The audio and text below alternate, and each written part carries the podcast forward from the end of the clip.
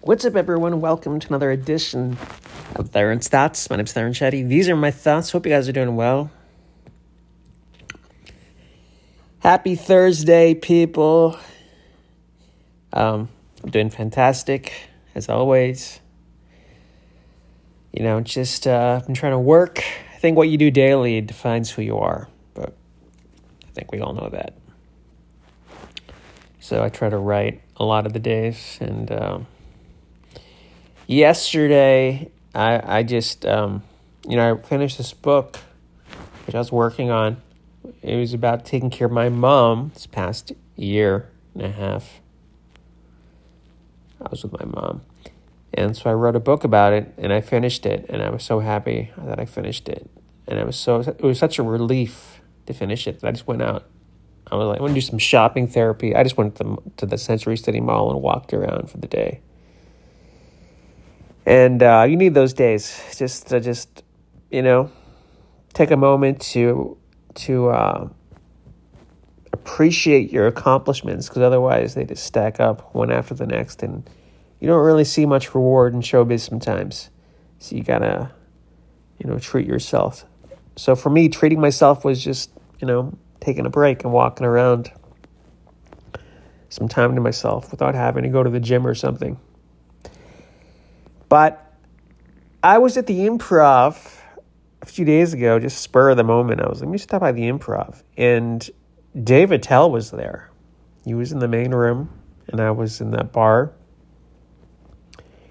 And Dave Attell was a huge influence on me. Like, I remember watching him when I was in high school or something, and just, he was just his stand up, he was just so funny, his jokes. And there was something about it that just pulled me in, his stand up. To the point where, like, I would watch everything about, and this is before Insomniac, before he got really famous. I was just a huge Dave Attell fan.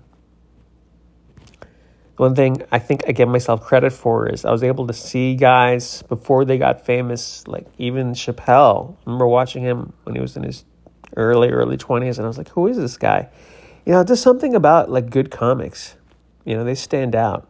Um, I don't know if I have that ability anymore because there's so many podcasters and you know crap on stage. But you know, back when I was in high school, I could definitely see good stand-ups and this is when I didn't know, know anything about comedy. Anyways,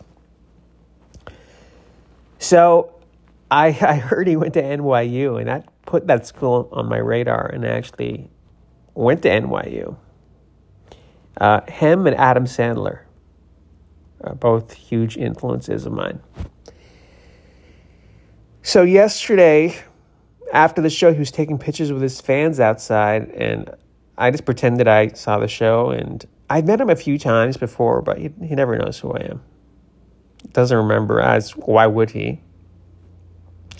Like one time I had this joke. Uh, I was working the door at the Boston Comedy Club like 25 years ago or something, and uh, he was there, and I had this joke, and I was like, Dave, can you help me with this joke? And he helped me rewrite it. I was like, the joke was, uh, I live in a bad neighborhood. I got robbed twice by the same guy. Like, hey, give me your wallet. I'm like, you have my wallet. You have my jacket, my bandana, whatever the hell my watch, and uh, I was like, Dave, I can't really get this to work too well. And I remember him listening to the joke, and then he was like, Yeah, I try to act it out, and he was actually right. Like that little simple movement of like pretending like, a finger gun or whatever, like it really made it made a difference in, in the joke. So I got to meet Dave Attell again last night. Got to meet him again, and I, I was like, "Oh, we have a mutual friend. I know I'm one of his good friends." But the the point of this story was just I remember just standing in front of him and he's just like this guy who's like, you know, must be like five three or something, this little tiny guy, diminutive guy. And I was like, man, this guy was such a huge influence on me, and here I am standing next to him, you know, just just uh you know, occupying the same space and time as him. And there's something to be said about meeting your idols. Um, because I was like, you know, he doesn't he doesn't look like the most healthiest guy. I'm always like, I wonder how long this guy's gonna last on this earth. He's always smoking a cigarette or something. And I got to meet Adam Sandler uh, a few times, and I got to meet Ben Stiller, another huge influence of mine coming up. And, you know, I feel in that regard very lucky. Because how many people get to meet, you know, their childhood heroes?